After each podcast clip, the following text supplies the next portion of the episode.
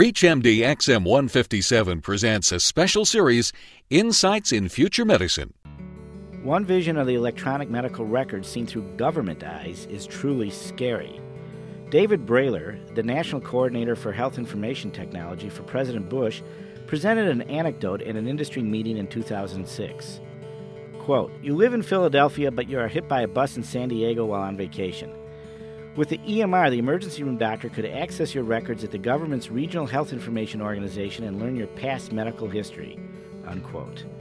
Great, I thought. Now my private health records will be on some government computer accessible through the internet. Sounds like a nightmare.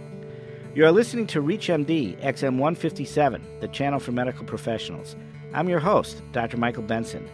My guest today is Justin Barnes, an executive of Greenway Medical Technologies one of hundreds of companies rushing to fill the need for a practical electronic medical record. He is Vice President of Marketing, Corporate Development, and Government Affairs for Greenway and has testified before Congress and the administration seven times in the past two years.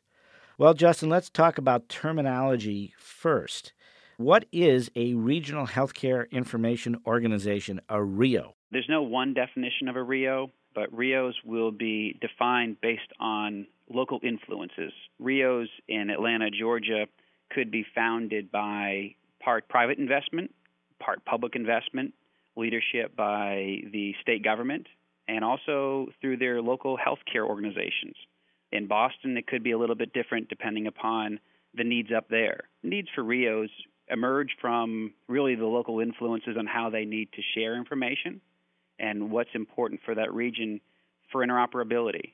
And with those will come national. We have national standards in that regard, but really the makeup of a RHIO really is tied to local influences and local strategies and based on local leadership. And what is the Certification Commission for Healthcare Information Technology, CCHIT? Yes. In 2004, with the Framework for Strategic Action, one of the components that the federal government wanted to help Uh, lead in HIT was a certification process of healthcare information technology. And they started with the certification of EHRs, electronic health records. And a commission was founded. And really, what they've done is they have three main missions. And the number one mission would be installing confidence in physicians and care providers for adopting healthcare information technology, specifically EHRs. And number two would be affording a structure for EHRs regarding functionality, security, and interoperability. And then once that structure has been built, it allows for uh, federal government as well as private payers to allow incentives for EHRs. So, really, CCHIT has several components. First of all, really instilling confidence into the market to want to purchase them, but then also, uh, you know, providing a baseline for companies to hit, kind of like a good housekeeping seal of approval. And then number three is let the federal government and private payers come in with incentives, whether it's an, a small increase, a one or two percentage increase for uh, in reimbursement rates for the adoption of a CCHIT certified EHR, or whether it's a mal- medical malpractice premium reduction. There's several insurance carriers across the country that are offering up to 5 10% reductions in their medical malpractice premiums if they adopt and implement, not just adopt, but also implement an electronic health record that is CCHIT certified. So it's a great start. There was a first certification in 2006 where 92 products were certified. And then uh, in 2007, the bar was even raised higher, and now there are 10 products certified. And in July of 2008 will be the third round for CCHIT certification, and that'll again that'll be 2008 certifications. So by that time, nobody will be certified. Is that right? No, I would say you're still going to always have the leaders. There'll be a handful of leaders that will always pass certification as long as we keep it a great process that we have in the last couple of years. And who sits on a certification commission for these EHRs? Well, it's really a makeup. We call them the stakeholders of the industry. We have several from the federal government. We have several stakeholders from private industry, whether it's physicians' practices specifically, or the AMA, or the ACP, or you have insurance carriers. You have a few um, executives from insurance industry. You will have from the large payers, anywhere from the Chryslers, the GMs, the GEs of the world, large large payers like that who have a, a significant stakeholder, you know, not only in in solutions but also in employing millions of people across the nation. and globally for that matter. And what is the Privacy Expert Panel? Is that a subcommittee of the Certification Commission for Healthcare Information Technology? Yes. In 2006, we more had just a board of commissioners, but there wasn't a lot of in depth experience when it came to specific, whether it's networks or really kind of the nuts and bolts of our industry. And so in 2007, the Certification Commission realized that they needed more expertise in making some of the decisions. And so they expanded or broadened their stakeholder interests and really went out to drill down into security and privacy, compliance around health policy, uh, networks, and even actually into foundations, kind of the technical infrastructure of solutions. So they really broadened their scope and depth and breadth and uh, formed out these expert panels. And so they really took people who work either at state government level or federal government level or both and used the experts from those industries and who does that, that had those experiences to fill out these expert panels to really give them a great breadth of experience regarding any topic that could come up now within HIT and that certainly is security and privacy. If you have just joined us, you are listening to ReachMD XM 157, the channel for medical professionals. I'm your host, Dr. Michael Benson, and my guest is Justin Barnes, a senior executive for Greenway Medical Technologies. Greenway produces an electronic medical record for physicians' offices. We are discussing the concerns about privacy raised by the electronic medical record. How can any personal record on the internet be truly secure? What are some general principles of safeguarding my electronic medical record if my doctor accesses it remotely over the internet and it's on some server somewhere? How does that stay safe? A couple different answers to that. I would start off by ensuring that no matter what practice or EHR that a company could research that they really take their time and look for the right company that stands behind their product. Every company has a different security policy and a privacy policy, but you really look to ensure that you're working with a company that takes these issues seriously, not just in written format by a piece of paper that they can hand to you, but that you speak with their executives, you see that their executives are engaged in the process and that they also are leaders in their industry. So to make sure that they have a committed interest to the privacy and security of the electronic medical record. And then, second of all, I would look at the applications overall and, and ensure that uh, you understand how it's going to be accessed to ensure that the company does have the security protocols in place if you're accessing it from home. Just ask the questions. No medical records really should be stored online or via the internet.